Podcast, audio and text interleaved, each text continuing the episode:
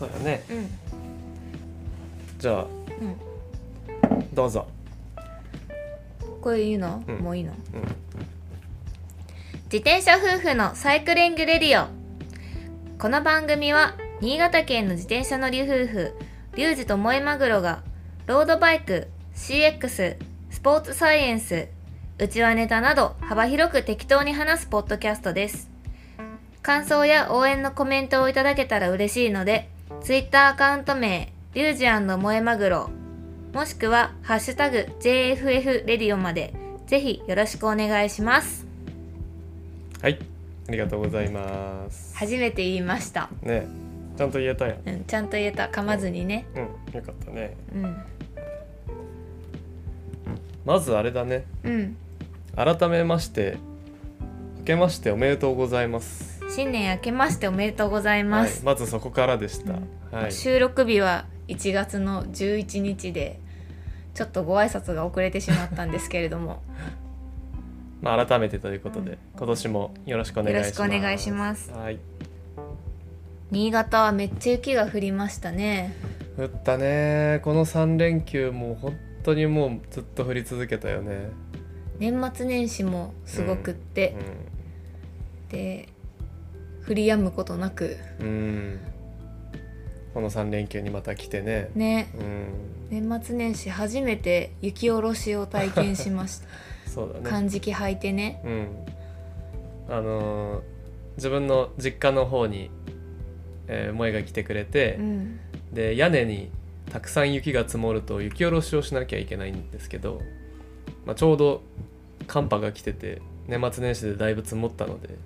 じゃあ雪下ろしするかという話になって、うん、で萌えが手伝ってくれました。なんと人生初寒時期、うん、初雪下ろし、初雪下ろし、屋根に登ったのも初めて、うん、屋根の上のね雪下ろしだったけど、うん、どうだった？えめっちゃ怖かったよねだろうね、うん、なんかどこまでが屋根かっていうのもあの雪で見えなくってわからないし、うんうん、だから終始腰が反り気味というかあのへっぴり腰みたいな、引けてるってこと、ね、引けてるってことやね、うん、へっぴり腰みたいな感じで雪下ろししてました、ね、まあそうなるよね、うん、でその後作った鎌倉、うん、楽しかったよね。ああそうだね、あの甥っ子たちがね、うん、来てたから、まあ、雪だるまも作ったし、まあ、鎌倉もね、うん、結構大きいのを作ってもう一個はすごい喜んでくれてたから、ね、よかったね。よかったね、うん、そうなので雪がすごいですね、新潟は、うん、このさんれんきゅう、まあ、エベレスティングやった日もね、うん、もうずっと降り続いてて、うん、こんな日にエベレスティングやってていいんかっていうぐらいの感じだったのと、うん、あと停電もちょっと心配だったよね。そうよね。 エスエヌエス で、ね、新潟県の自転車乗りの友達が、うん停電して、うんうん、Zwift落ちたわみたいなことつぶやいたりとかしてて、うんね、エベレスティングやってる途中で停電したらさ、うん、いろんなダメージがあるよね。そうだね主に精神的なダメージがねあるよね。そうあのこのさん連休にバーチャルエベレスティングをしたんですよね、うん、でバーチャルエベレスティングのルール、まあ、バーチャルエベレスティングそもそもえっと、同じ山を繰り返し登って獲得標高 はっせんはっぴゃくよんじゅうはちメートル を目指すチャレンジなんですね、うん、でそれのバーチャル版ということで、バーチャルエベレスティングっていうのはバーチャルサイクリングアプリの Zwift 内で同じセグメントを登って獲得標高 はっせんはっぴゃくよんじゅうはちメートル を目指すっていうチャレンジ、うん、で時間制限はないんですけど、まあ、いっかいのライドで、うん、あの完了してくださいねっていうのと、うん、途中で睡眠をとってはいけないことっ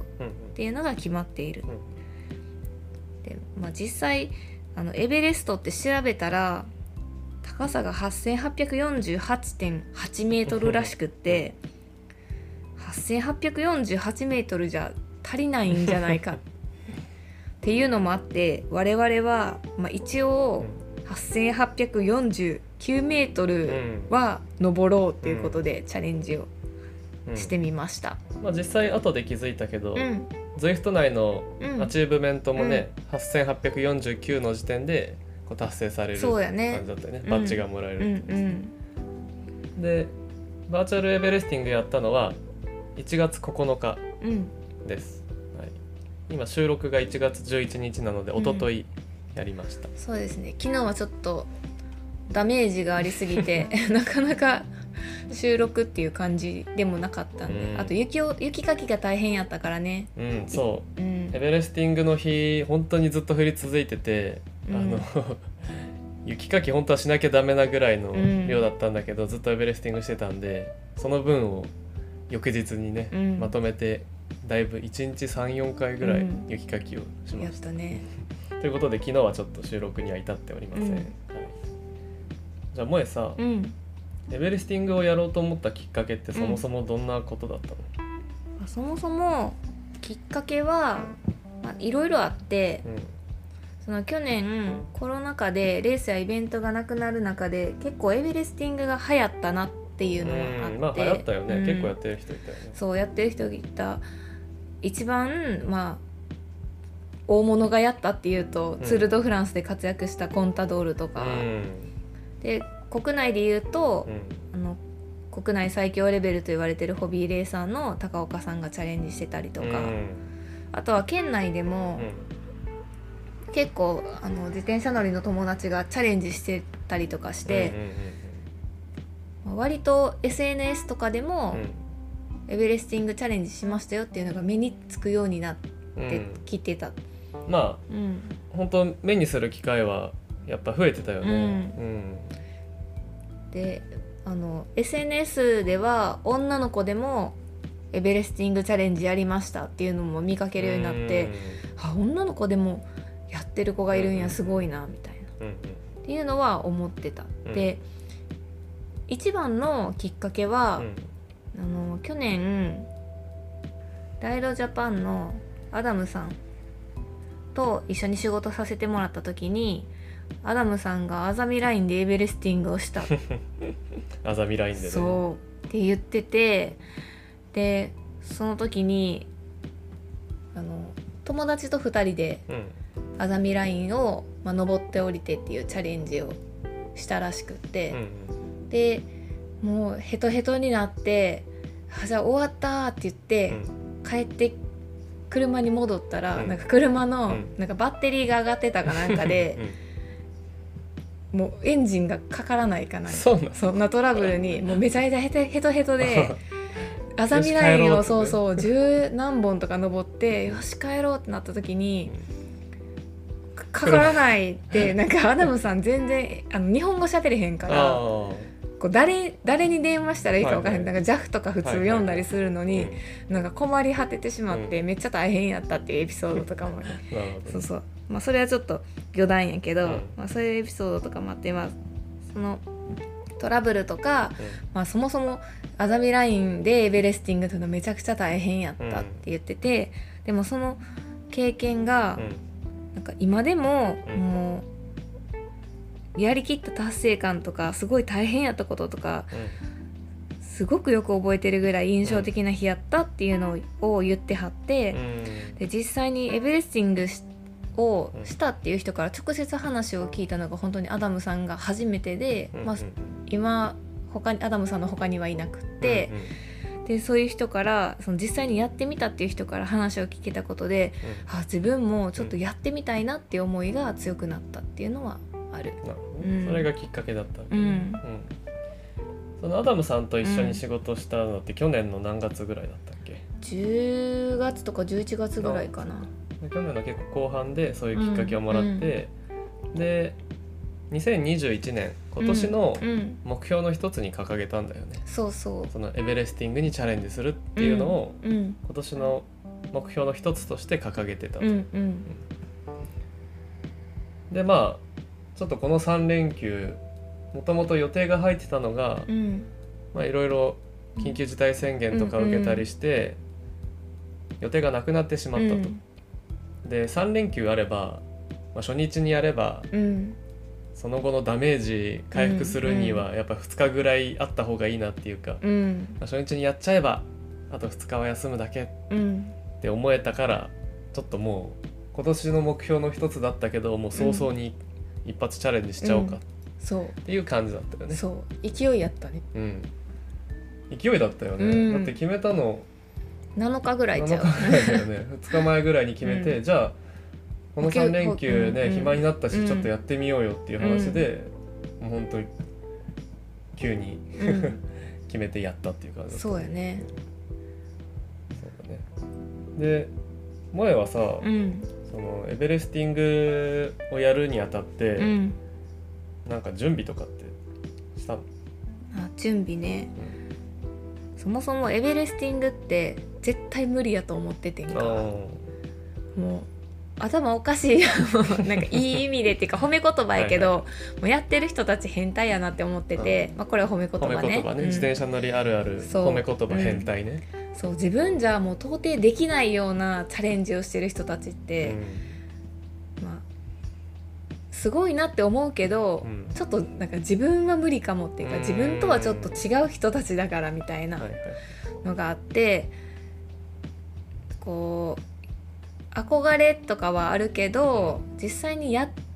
こうやってみようっていう気になかなか慣れてなかったんやけど、うんうん、まあ、その事前準備として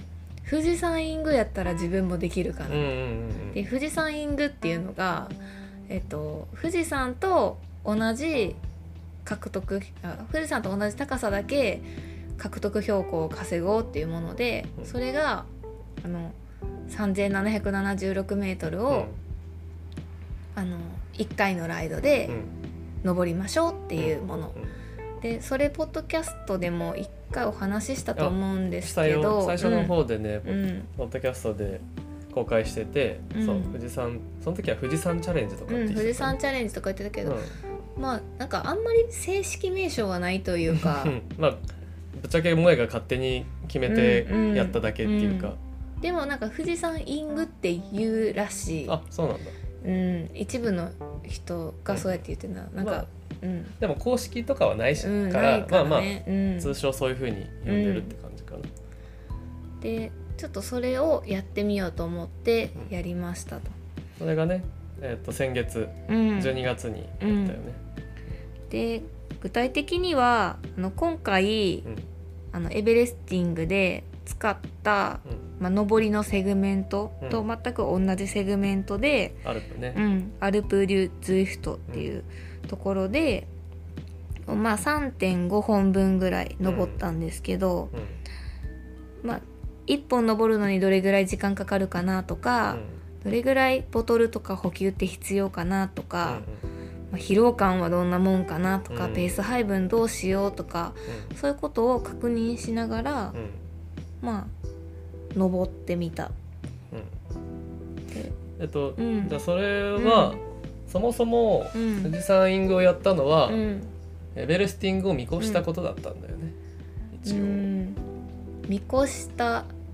まあ、結果的には、うん、そのエベレスティングにチャ、チャレンジするための自信にもなったから準備といえば準備なんやけど、うん、その時はそんなに、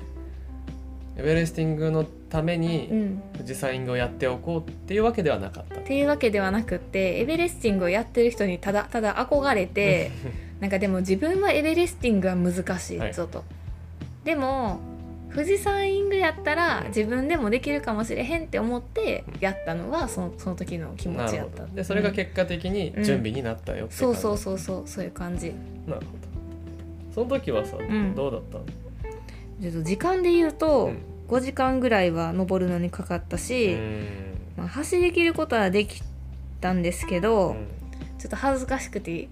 暴露できてなかったんですけど、うん、ちょっと右足のふくらはぎを痛めてしまったりとかまあ翌日はもう全く乗れませんでしたとか、疲労が強くてね、結構だからダメージが大きかったってこと、うん、そうダメージが大きかったっていうのはあったけど、うん、まあ、あのいっぽん登るのにだいたいいちじかんちょっとぐらいかかって、うん、あのボトルの水、うん、あのあれ何百ごひゃくぐらいなんかな、あ大きいやつごひゃくぐらいかな、うん、小さいやつさんびゃくごじゅうとかもうちょいあるか、うん、もっとあるかな、うん、ごひゃくミリリットル ぐらいいっぽん登るのにいっぽんぶんぐらいは消費してたから、うん、結構ドリンクも必要やなとかそういうのの確認にはなったかなと、うん、あとまあさんぜんななひゃくななじゅうろくは登れるっていうのも確認できた、うんはいはいうん、っていうのは大きかったかな、うん、なるほどね、うんうんえっと、じゃあ、うん、その富士山イングをやって、うんまあ、ちょっとダメージはでかかったけど、うんまあ、半エベレスティングの半分ぐらいだったら、うんまあ、登りきれそうだと、うん、いうことは分かった、うんうん、けど倍以上じゃん、うん、富士山イングの倍以上のエベレスティングをさするにあたってさ、うんまあ、半分ぐらいはできるとは分かったけど、うん、その倍以上ってさ、うん、結構不安だったんじゃないの？ああでもなんかこれはメンタル考え方というか、うん、考え方もあって例えば、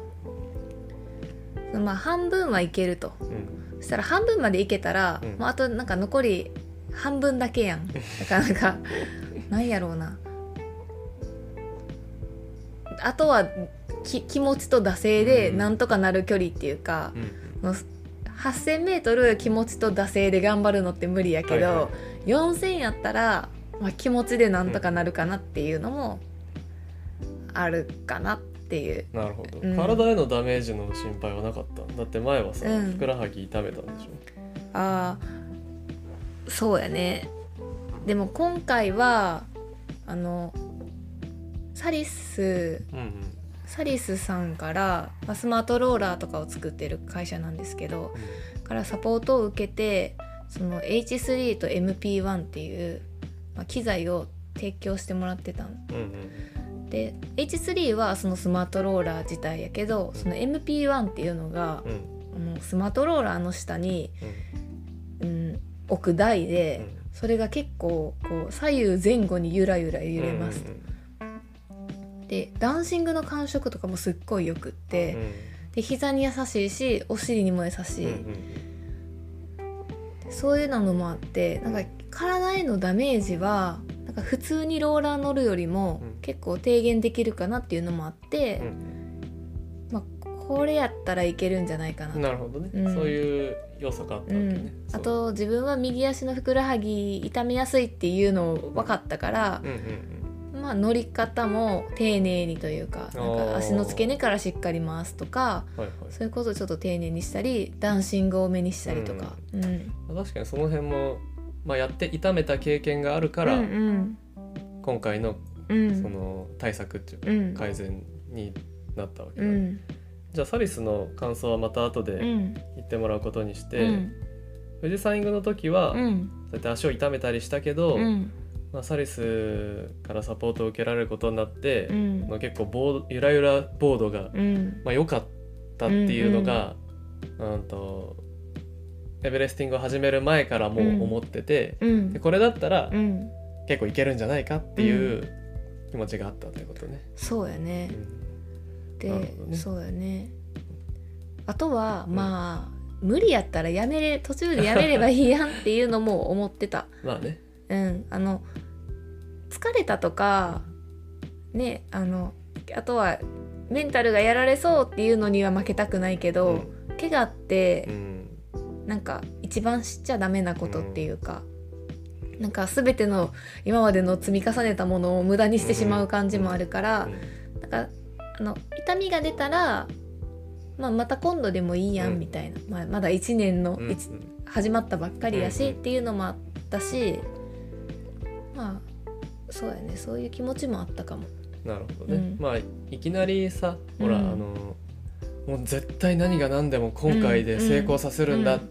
て思っちゃうと、うん、気合の乗り方はいいかもしれないけど、うん、やっぱその分自分の中でハードルが上がるというか、うんうんうん、精神的に自分で結構追い込んじゃうような状態じゃん、うんうん、でそうすると確かにどっか痛めたりしても、うん、いやもう絶対やるって決めたからやるんだみたいになって、うん、結果怪我して、うん、失敗、ね、する可能性も高くなるし、うん、さらにどっかを痛めるという、うん、もっと悪い結果になっちゃうから、うん、意外とそのまあダメだったらやめればいいやぐらいの気持ちの方が、うん、取っかかりはしやすいよね、うん、そうやね、うん、ハードルを下げれるよね、うん、そっちの方が。確かにその辺は気持ちの持っていき方っていう感じだね、うんうん、そうやね、うん、なるほど。じゃあ他の準備として、うん、例えばじゃあ補給食とかってどんな感じで用意してた、うん、補給食はまあパンとかご飯とか肉まんとか、あとはうどんとかカレーとかやね、うん、カレーはリュウジ作の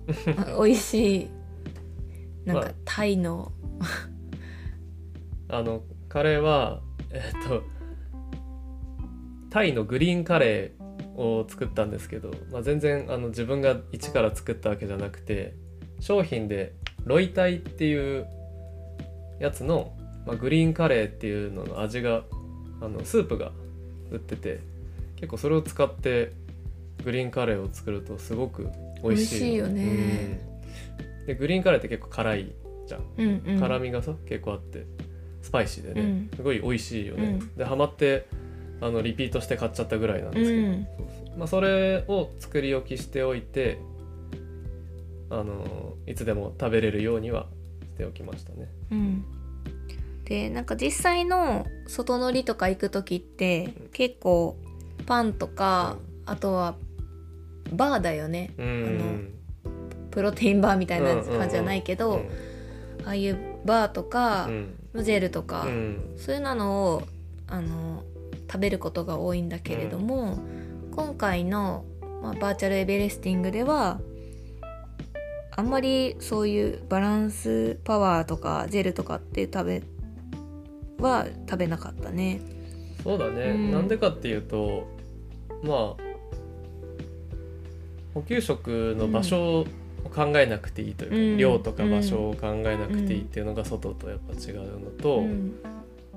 あとまあでもジェルとか取らなかったのはなんでだろうね、うん、特に必要性を感じなかったから、うん、そうやね、最後までそんなに消化、まあうんうん、吸収能力もね落ちなかったというか、うん、固形物がさほら後半になると受け付けないタイプの人も多分いると思うけど、うんうん、まあ自分たちも実際ロングライド、外のロングライドの後半とかは固形物よりジェルの方がいいなって思う時とかもあったりするけど、今回は全くジェルは飲まなかったね、うん、全部固形物でそうだね、うん、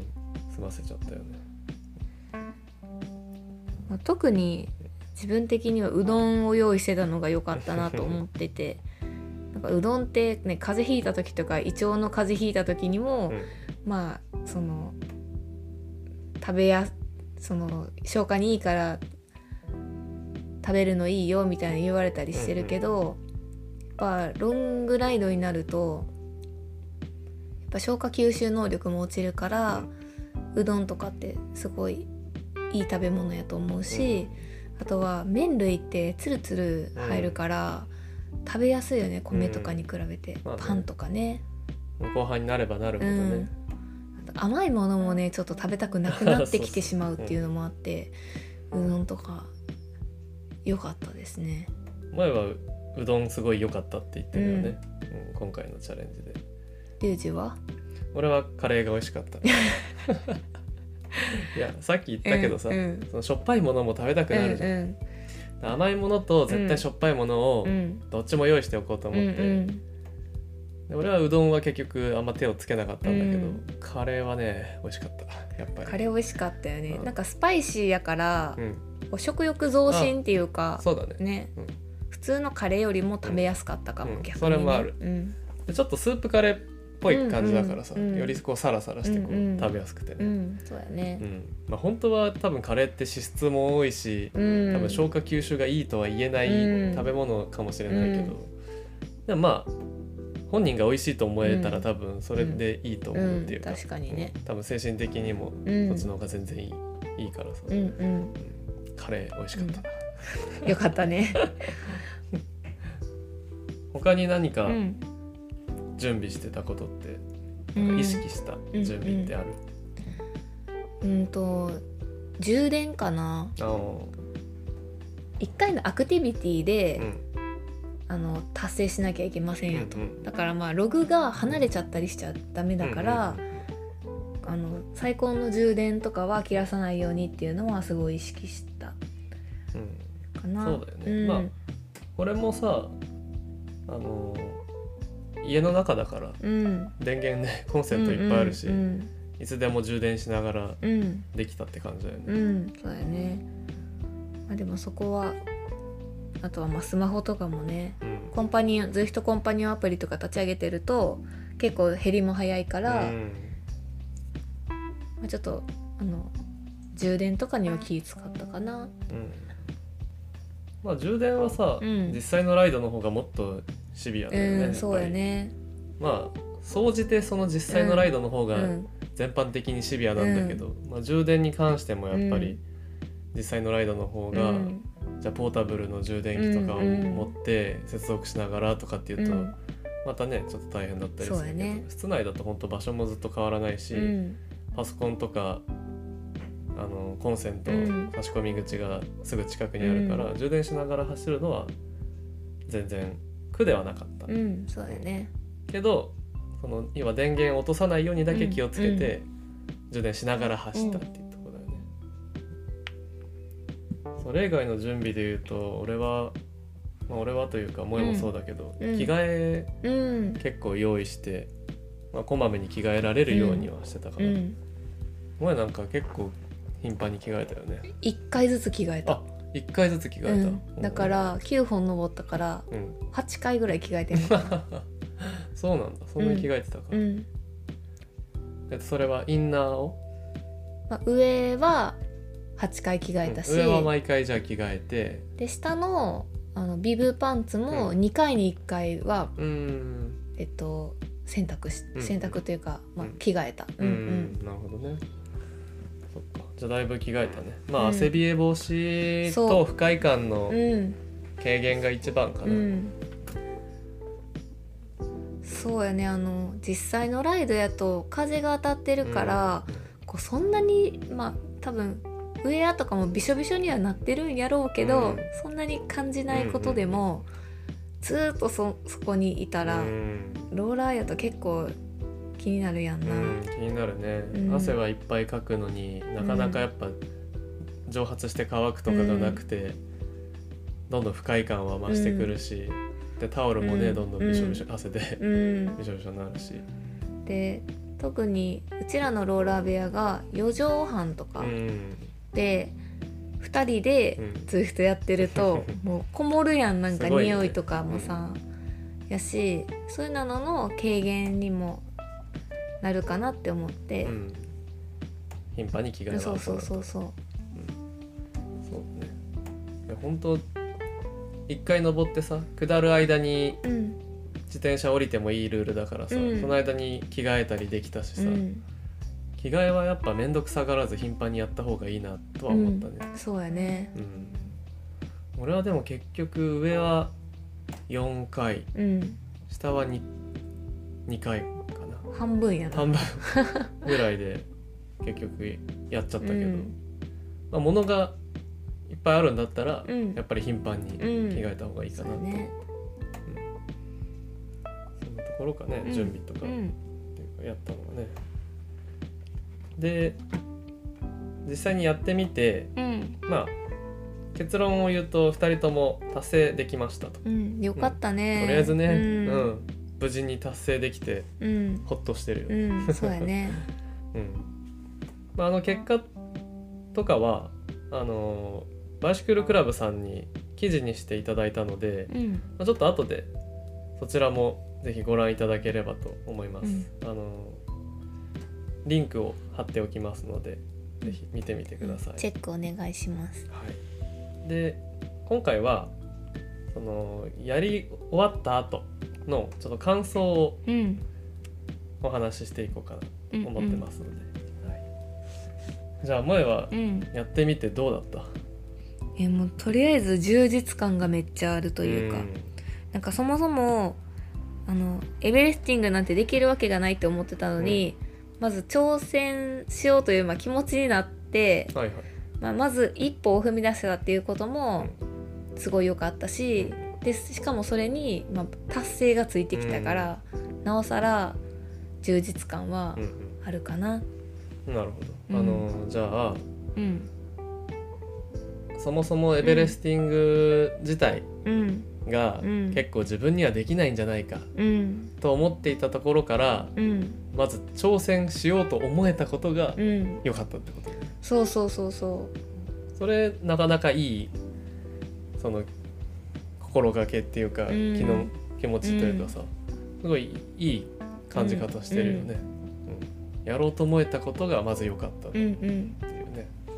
チャレンジすることが良かったっていう、ね、そうなんか最近は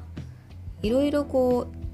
う挑戦とか、うんまあ、何かこう降ってきたチャンスはつかむっていうことも意識してやってて、うんうん、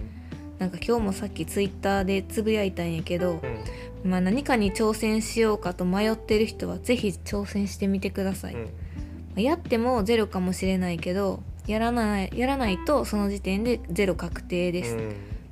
でもしかしたら大失敗して一時的にマイナスになるかもしれないけど、うん、その経験が今後の人生でプラスになると思うので、うんまあ、挑戦する価値はありまくりですよっていうふうに書いて、うんうん、そう、うん、それはもう自分の経験からもそう思うし、うん、そうやって心がけてこのいちねんは過ごしていきたいかなっていうのも思ってることかな、うんうん、確かに基本的に何かやろうと思ってて、うん、挑戦しようと思ってて、うん、挑戦して後悔したことってないよね今までね。そうやね、うん、挑戦しないで後悔することはあっても、うんうん、やってみて後悔したことってあんまりないよね、うん、基本的にね。そうやね、だから今回もねまず挑戦できてよかったよね。そうやね、うん、でしかも無事に達成できたから、うん、当然達成感はあると、うん、そう、うん、よかった本当に。なるほどね。あとはまあ達成できたのはきっと応援があったからかなっていうふうに思う、うん、うんと今回本当にいろんな人に応援していただいて、うんまあ、エスエヌエス、まあ、Twitter でエベレスティングやりますって公言したから、うん、あそこで頑張ってねとか応援メッセージもいただいたし、まあ、それでうちらが今日あのえ、えっと、いちがつのここのかにエベレスティングするって知って、うん、わざわざあのZwift内でね、うん、メッセ応援メッセージくださったりとか、うん、あとは一緒にね登ってくれたりねすごいよね、そこまでさしてくれて、うん、同じコースにわざわざ来てくれて ね, ねメッセージ送ってくれてすごい励みになったよね。そう励みになった。なんかエベレスティングってなんか先人の教え教えっていうかもうやったことがある人の話とか聞くと、うん、結構孤独との戦いっていうか、うん、やってる時間も長いし一人で黙々と登るだけやから、うん、やっぱ孤独との戦いがあるっていう風に言ってる人がいて、うん、なんか今回なんかいろんな人に見守られてたから、うんまあ、しかもふたりでのチャレンジやったし、うん、なんか孤独感っていうのはなくってなんかみんなに応援してもらってるし、うん、で一緒に頑張る人もいるし、うん、なんかそういうのですごいメンタル面が支えられたっていうのはあるかな、うん、そうだね、うん、いや幸いにも本当孤独感は感じなかったね。感じなかったよね、うん、本当に応援してくれる人がたくさんいたのと、うん、まあ夫婦で挑戦したっていうのもあって、うん、一人ではないってね。そうやね、うん、それは良かったね。良かったね。応援していただいてありがとうございました、うん、本当にありがとうございました。そう同じコースでエベレスティングしてる人がいてあの海外の方がね絡まれたよなちょうどねうちらがはちほんめぐらいだわ。俺がはちほんめの途中、うんうん、で多分萌えはななほんめのあたりかな、うんうん、の時に登ってたら、うん、ちょうど海外の方がね多分チームなのかな複数人でこう、うんうん、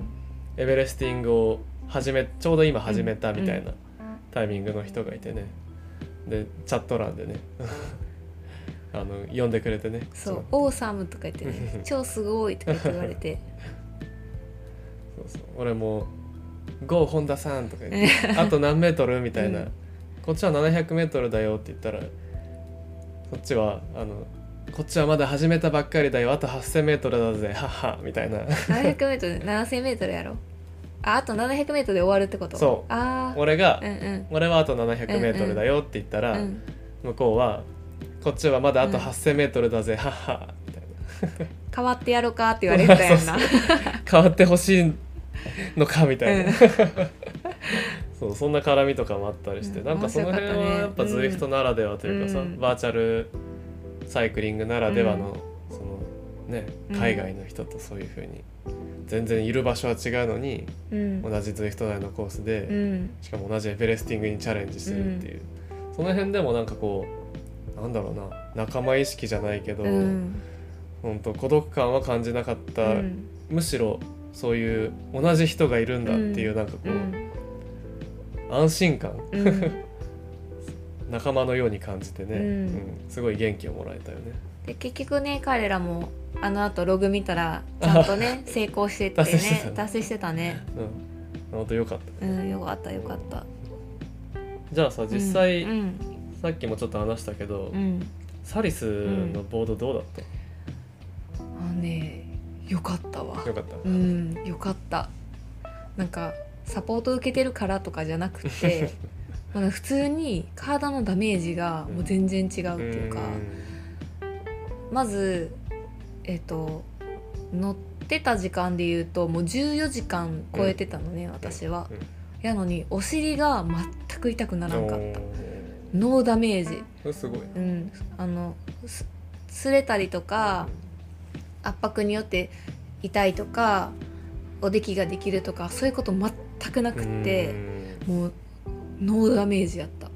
それすごいなと思って、なんか今まで乗っててもあのお尻痛くなること多かって、うん、あの別に長時間とか乗らへんくってもなんか毎日いちじかんのライドをこう、はいはいはい、ま、あの連続して続けてるだけでもちょっとお尻にダメージ溜まってくるみたいな、はいはい、そういう時あったけど今回はほんまにそういうのがなくて、うん、それはすごいなって思った。うん、あとダンシングがほんまになんか実装感があるっていうかダンシングが実装に近い、うん、ちゃんとバイクを触れるっていう感じ、そうそう感じがあって、あもうこれなんか実装のダンシングやなみたいな、まあ、今回休むダンシングしかしてないから、あ、まあ、そのスプリントとかめっちゃもがいた時のダンシングはまだやってないからあれだけど、うんうん、だから勾配がきつくなった時とかも、うんうん、こうダンシングでやりやすい、やり、やり過ごしやすいっていうのもあったし、うん、すごい実装感があったから、うん、なんかいろんな筋肉使えたかなっていうのもある、うんうんうん、なるほどね、うん、それはいいよね。やっぱ体へのダメージが少ないっていうのは、うん、長時間乗る上で一番大事なことかもしれないよね、うんうん、膝も痛くないし、うん、もうただ筋肉の疲労だけみたいな、まあそれはなんか普通のね、うん、外乗りと同じっていう感じ、ね、そうそう、うん、それはいいな。縦揺れがな肝なんやと思う。ああのサリスのゆらゆらボードってこう左右に揺れるだけじゃなくて前後にも揺れるんですよ。でなんか左右に揺れるだけやったら今まで私が使ってたあのグロータックの ジーティー ローラーもあれ結構左右に触れやすくって乗り心地もいいんですけど、なんかそれに前後要素が加わることによってなおのことを実装感が出るっていうか、うん、そのさ前後の揺れが悪い方には感じなかったってことだよね、まあ、少なくとも休むダンシングでは感じなかった、はいはい、うん、今回のエベレスティングチャレンジで使うぐらいのダンシング、休むダンシングぐらいの感じだったら、うん、むしろ自然に感じたってこと、うんうん、多分そんな違和感感じひんと思う。なんか多分あの想像でしかないけど、うん、これは多分結構もがいたとしても、うん、全然違和感は感じないんじゃないかなっていう予感はしてて、うんうん、感じるとすればもがき終わった後、うん、足を止めちゃったりするとあの反動の縦揺れが気になるかもしれへんけど、余韻っていうかね、そうそう、でも踏み続けてるうちは、はいはい、多分あんまり気にならへんのちゃうかな。なるほど、こう確かに想像できそう、うんうんうん、っていうのは思ってる、ね、確かに急激なダンシングの後の、うん、あの止めちゃうと、うん、確かに多分余韻でこう前後に不自然な揺れができるかもしれないけどね、うん、確かにね、動いてる間とかは、うん、動いてる間は問題ないかもね、問題ないかも、それはすごくいいね、うん、いや俺はさ、うん、あのそういうゆらゆらボードとかがない普通の、まあ、キッカーとキッカークライムでやったけど、うん、やっぱどうしても後半はねサドル接地面が長時間圧迫されて、うん、でもやっぱ同じとこに座りがちで、うん、ダンシングいっぱい入れたけど結構痛くなってきちゃってね、うん、あと絹ずれとかも結構ひどくて、うん、意図的になダンシングいっぱいしてたもんな、そうそう、後半に連れて意図的にっていうか、うん、もうやむを得ず、あやむを得ずねダンシングを対応しないとやっぱ結構接地面が痛くて、うん、であと終わってから気づいたけど、うん、あのまあ、内股のところがすごく絹ずれをしててね、うんうん、痛そうやった、そう擦れて、うん、お風呂でしみるぐらい結構擦れてた、うん、多分その辺も実装ではあんまりなかったから、うん、その微妙なバイクの揺れとか、うん、そういうところで違うんだろうなとは思った、うんうん、だからすごいサリスのそのボードはいいな、うん、俺も使おうかな、うん、で, でも一回なんか試してみてほしいなと、まあね、ぜ, ぜひ実感してもらいたいというかそうだね、うん、サリスさんね、サポート、うん、ありがとうございます本当に本当エベレスティング達成の鍵だったかもしれないね、うん、ねもしかしたら萌え、うん、にとって、でも本当にね お,、うん、お尻痛くならないのはありがたいよね、うん、ね、じゃあそういう身体的なダメージは、うんうん、サリスの エムピーワン のおかげでだいぶ少なかったと思うけど、うんうん、なんか疲労とか筋肉痛とか、うん、どんな、うん、足はやっぱり四頭筋、大体四頭筋が一番疲労感が強くって、うん、まあでも全体的にやっぱりじゅう、ね、何時間も乗ればすごく疲れているのは疲れている、うん、でむっちゃ腹筋がね私は筋肉痛なんですよ。これすごいよね、なんで腹筋が筋肉痛なんだろうね、えー、弱いからじゃない？あ、富士山イングの時もやねん、あ富士山イングの時もすっごい腹筋や筋肉痛になって、弱いからなのかな、でも毎日プランクしてるのにねそうだね、使えてるって意味でもあるかもしれないけどね、うん、あ腹筋を、うん、うん、弱いだけでなるのかな、やっぱちゃんとそこが使えてるから筋肉痛になるかもしれない、うん、起こすだけでめっちゃ痛いっていうそうまあでもポジティブにと捉えれば、うんうん、ちゃんと腹筋体幹を使えてるってことかもしれないよ、そうね、うん、ティーエスエス どれぐらいだった？ ティーエスエス がねもうやばいことになったんですよね、うん、ね ティーエスエス がごひゃくさんじゅういち そんないくん、うん、そんないくんっていう普通そんなに稼げるみたいなごひゃくさんじゅういち、すごいな。リュウジは？俺はよんひゃくぐらいだった、うーん、うん、そんなもんかなっていう、なんか体感はもっといっててもいいかなと思ったけど、うんうん、おおそうやね、うん、よんひゃくポッチポッチって言ってもよんひゃくすごいよんひゃくはすごいんやけど、うん、でもあのにひゃくキロライドとかね、その、うんうんうん、あのすごい強いメンバー同士でバチバチやるようなにひゃくキロとかだと、ね、よんひゃく近くいってる、あそうだね、あのそうそう魚沼の方で、ね、うん、あの走った時にひゃく、うん、にひゃくにじゅっキロよんせんメーターアップぐらいの、うん、しかもめっちゃ強いメンバーで走った時のにひゃくキロライドでよんひゃくにじゅうとか言ってたかも、うん、だから今回の方が少ないかもしれないまあイーブンペースで走ってるっていうのはあるよね、それはある、うんうん、あ エヌピー が上がらないっていう、 エヌピー は高くないのと、うん、あと前に比べれば俺は早く終わってるから単純に そ, う、ね、うん、その分 ティーエスエス 稼ぐ時間も短かったと思えば、うんうんうん、まあでもよんひゃく、うん、もっと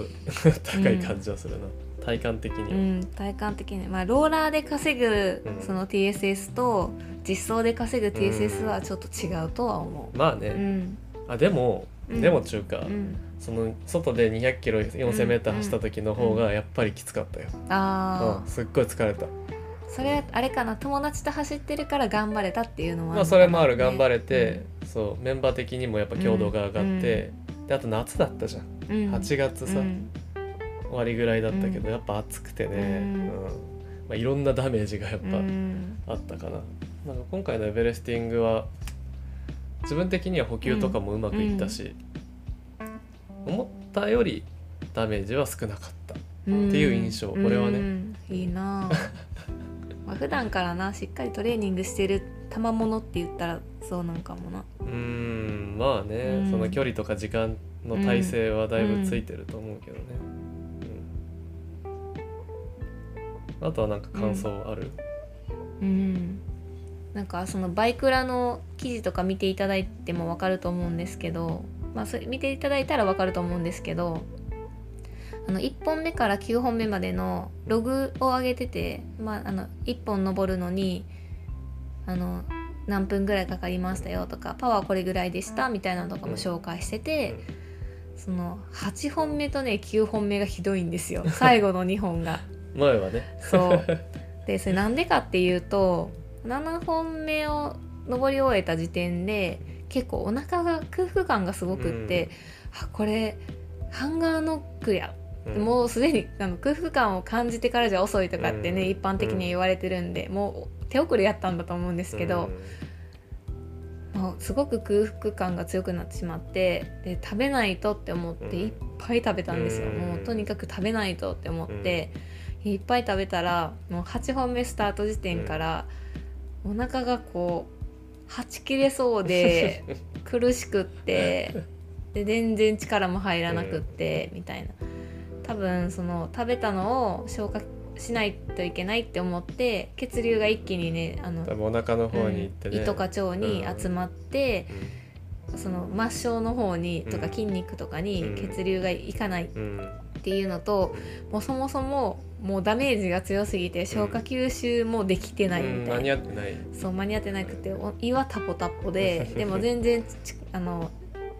エネルギーにはなってなくってでちょっと Zwift コンパニオンアプリがあの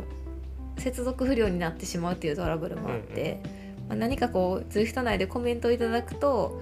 こう手打ちでねキーボードでねそうそうパソコンのキーボードでそうそう一回止め足を止めて手打ちで打って返してからまた再スタートみたいなことしてたから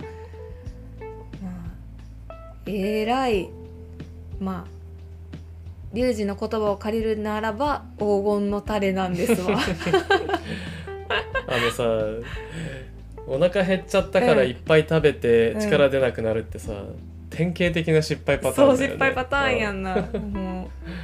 珍しいっていうか、うん、あんまりもうそういう典型的な失敗パターンって外のロングライドとかでも見たことないけど、うんうん、まあよっぽどお腹減ってたんだろうねよっぽどお腹減ってたんやろなでも私こんなに長い時間自転車に乗ったことがないから、うん、もう未知やったんよ。まあね、うん、だからこの経験を生かして、うんまあ、次からは、うん、あのちゃんと補給、うん、あの計画的に取ろうっていうのは思ってるけど、うんまあ、そもそも結構胃腸がなもともと強くって、うん、いつもあのご飯食べてごふんでローラーとかってやってるから過信してた部分もあったと思う。あー、なるほどね。自分の消化吸収能力とか、はいはい、自分はお腹いっぱいでも走れるっていう自信があって、はい、でもそれはそうじゃないことが分かったよかったじゃんよかった一応、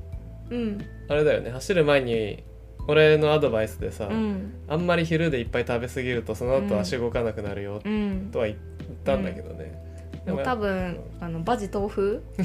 みたいな馬の耳念仏的なもうスルーってこう抜けてたかな右から左へスーって抜けてったかな、はい、まあでもそういうのって体感してみないと分かんないことだからね、うんうん、そうそういいと思うけど、うん、いい経験になった。あの総じて今回のこのバーチャルエベレスティングは次、まあ、屋外で実際にこのエベレスティングを挑戦するための、うんすごいいい経験になったなと思う。そうね、うん、だからなんかうちらの中に、うん、やっぱ実装でのエベレスティングもやってみたいなって気持ちあるもんね、うんうん、ある。でもなんか準備がきゅうわりとかっていうやん、うん、なんかこういうビあの例えばブルベとかも、うんあのルート引いたりとか、うん、補給地点考えたりとかどこで休憩するとか、うん、それと一緒でさなんか今回のバーチャルエベレスティングも、うん、エベレスティングのための準備やって思えば、うんうん、結構準備は進んできてるとは思う。いやもうもう、うん、ね、もうもうね、うん、あとは実装に落とし込むだけっていうか、うん、だいぶいろんなあの反省点とか、うん、もいっぱい見つかったし、うん、実装でやるときはこうすればいいだろうなっていうのもだいぶね、うん、分かったと思うから今後実装でバーチャルあ、うん、今後実装でエベレスティングやるにあたって今回のバーチャルエベレスティングはすごいいい経験だったね、うん、よかったよね、うん、そうあのバーチャルエベレスティングやって終わりじゃないっていうあたりが、うん、なんかちょっとアホだよね、うん、まあねなんかでもこう一つ目標を達成すれば、うん、もうちょっと大きな目標を立てられるっていうのもあるから、うん、それはいいよね、うんそうだね、なんか だ, だんだんとこうステップアップしていくっていうか、うん、なんかもうワンステップ上の目標が立てられるようになるっていうのは、うん、やっぱ今の目標を達成したからできることっていうか、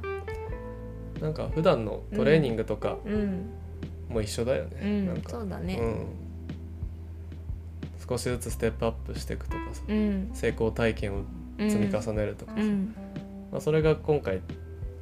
たまたまバーチャルエベレスティングから実装のエベレスティングにつながりそうなきっかけだった、うんうんうんねはい、いやそんな感じで、うん、無事にねバーチャルエベレスティングを達成したけど、うん、じゃあなんか今後チャレンジしたいことその実装のエベレスティングもじゃあチャレンジしたい、うん、他に何かある？うんとまあ、今回あの、まあ、バーチャルサイクリングでエベ、まあ、エベレスティングをやったことで、まあ、バーチャルサイクリングの面白さとか、うん、なんか可能性にもすごい気づくことができたなって思ってて、うんうんうん、今後は、うんとまあ、今日の昼間にも話してたけど、うん、バーチャルキャノンボールなんていかがでしょうとそうね、うん、あのー東京大阪間を走るごひゃくキロちょいの、うん、そのライドのことをキャノンボールって言うのかな、うん、その自転車界隈ではね、うんうん、でなかなか今こういう緊急事態宣言が出てる中とかで、で、まあ、冬だっていうのもあって、うんまあ、なかなか実際に東京大阪間を新潟に住む自分たちが走りに行くことは難しいと、うん、なんか東京も大阪もすごいさ、うん、コロナ感染者数増えてるからさ、うん、なんかその間の県にさなんかばらまきに行くみたいな感じでちょっとなさすがにね、うん、なんかもう休憩すらはばかられるみたいな感じになっちゃうよね、うん、ちょっと県またぎっていうのはね、うん、やりにくいっていうのはあるから、うん、それをまたZwiftで、うん同じ距離走っちゃおうかな、うん、みたいな、うん、まあ一つの挑戦としてね、うんうん、で、まあ、バラバラに今回はそのエベレスティング、まあ、一緒に走ってるけど全然違う場所走ってて、うん、なんかお互いお互いで頑張ろうみたいな感じだったけど、うん、まあキャノンボールに関しては、うん、ふたりで一緒に走るみたいな、うん、ちょっとドラフティングを使いながら、うん、ふたりで協力して走るっていうのも、うんありかもしれんけど、うん、まあ別々になるかな結局なみたいな。いやそこは一緒に行こうよ、うん、ねあの本当今回のバーチャルエベレスティングは、うん、もう一緒に走る気さらさらなかったので、うん、最初からそれ発想すらなかったよな、うん、発想すらなかったなんかそれもうちららしいなって思うけど、うん、一緒にゴールしようとかな、ね、一緒に頑張って一緒にゴールしようよとかも全くなかったもんね、うん、なんかスタートスタートだけね行ってあとはじゃあ、うん、お互い粛々と頑張ろうみたいな、うん、頑張ろうみたいな無言の時間もねいっぱいあったしね、うんうん、そうやねで片や、うん、俺の方は先にさ、うん、あよし終わったそう終わったシャワー浴びてくるわみたいなまだやってんのにねまだやってんのになでもう最後のにほん私めっちゃ辛かったって、まあ、さっきも話したけどであのお風呂から上がってさっぱりして、うん、チラってうち の,、うん、あのローラー部屋覗きに来て、うん、えまだやってんのまだ終わってへんのみたいなご飯も食べたわとか言ってご飯食べてお風呂入ってなあ私がまだこいでるめっちゃ面白いな面白いな改めて、うん、リュウジもマイペースやん言うからう、ね、確かにねな最後ぐらいこう待ってね、うん、俺がゴール手前で待ってさ、うん、その間にお風呂とか入ってさ最後だけちょっとこう一緒にゴールするとかでもね、うん、そうよかったかもしれないけど、ね、だって私達成した時、うん、全然別の部屋にいるリュウジに向かって達成したで叫んだもんなで、あーおめでとうみたいな声だけ返ってきてさなんなんそれって、なんなんそれやな、なんかもうちょいゴールぐらいさ、ね、感動的にやろうよみたいな、そうそうそう、なんか最後頑張れ頑張れとか言って応援してくれてよかったのにさ、ね、なんか終わったでーとか言って叫んで俺その時確か洗い物とかした、うん、まあありがたいけどな洗い物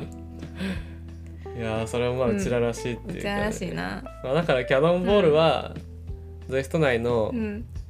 コースでね、うん、ロングのコース使うか、まあ、周回コースでも何でもいいけど、うんうん、ちょっと平坦基調にしてさ、うん、ドラフティング効くようにして、うん、ちゃんとふたりで走って、うん、ゴールの瞬間もふたりで、うん、っていう風にした方が、うん、でもまあじゅうごじかんは超えそうな感じもあるから、そうだね、それふたりもしんどいな、しんどいけど、まあ、ここは夫婦やからな、そうそうそう、一致団結してな力を合わせてやらないとね、うんうん、せっかくだからってことでは、バーチャルキャノンボールもちょっと考えてるっていう感じだね、うんうんうん、あとその他にもやりたいことがあって、うん、なんかちょっとゲーム性を持たしたバトルみたいなのもいいかなみたいな、夫婦で、うん、夫婦でバトルみたいな、うん、なんかハンディキャップレースじゃないけど、うんうん、あのね Zwift で田室理恵さんがすごいいろんなアイデアを出してさ、うん、面白いハンディキャップレースみたいなさ、うんうん、発想が天才的よな、天才的だよね、うん、本当にあのー、なんだっけな、理不尽ハンデとかつってさ、うんうん、サドルなしとかさ、うん、なんかラーメン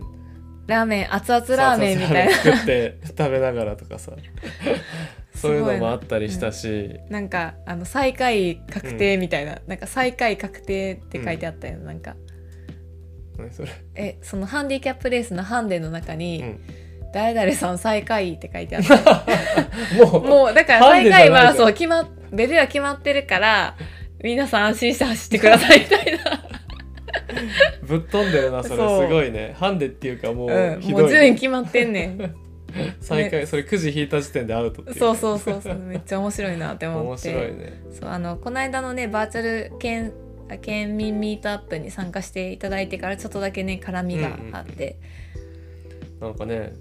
うん、見に行ったらそういうすごい面白いイベントをたくさん企画してて、ね、まあそれにちょっと似るような感じになるかもしれないけど、うんまあ、インスピレーションを受けたんだよね、インスピレーションを受けてよく言えばね、うん、決してパクッとわけじゃなくて、パクッとわけではないそうインスピレーション、強いインスピレーションを受けただけやから、うん、でなんか夫婦間で、うん、その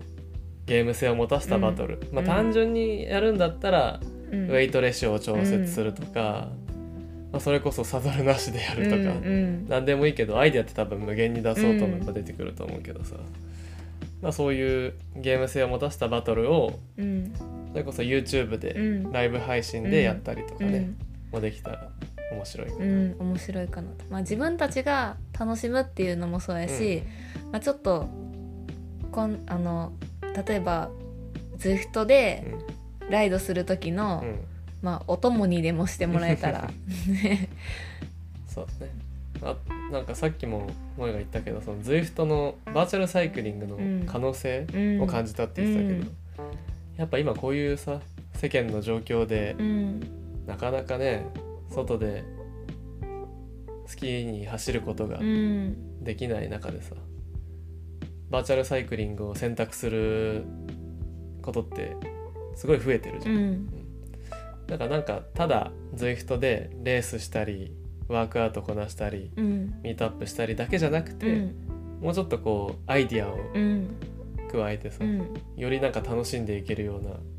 ことを考えられたらすごいいいよね、うん、いいよね、うん、ということでうちらもそういうなんかゲーム性を持たせた夫婦バトルとかもね、うん、ちょっとやってみたいね、うん、何かご意見とかアドバイスとかねあれば、ね、アイディアあればぜひ、うん、あのリュウジ&萌えまぐろのツイッターもしくはハッシュタグ ジェイエフエフレディオ でちょっとつぶやいてみてください、うん、本当何でも OK です、うん、あの採用するかどうかはこちらが決めますんでけど本当優先的にちょっとそういうのもしあれば、うんうん、ぜひやってみたいなと思ってるので、うん、ぜひお気軽にコメントを寄せください、はい、お願いします、はい、そんなぐらいかな、うん、そんなもんかな、うん、じゃあもう最後になんか締めてよ、うん、はいじゃあまあ今回は夫婦でバーチャルエベレスティングに挑戦してみたよっていうお話をさせてもらいました。でこのお話聞いて、あちょっとそんなのもあるんだとか面白そうだなって思ってくださった方がいらっしゃいましたら、まあ、ぜひエベレスティングにチャレンジしてみてもらいたいなって思います。あとはあのバイク、バイシクルクラブさんの方でもあの我々のチャレンジの記事が上がってますので、もしよろしければチェックしてみてください。で最後になりますが、あの今回のチャレンジにあたって応援してくださった皆様、本当にありがとうございました。ありがとうございました。ではでは そ, そんなところで、うん、今回は終わりにしたいと思います。ではではありがとうございました。ありがとうございました。失礼します。ではでは。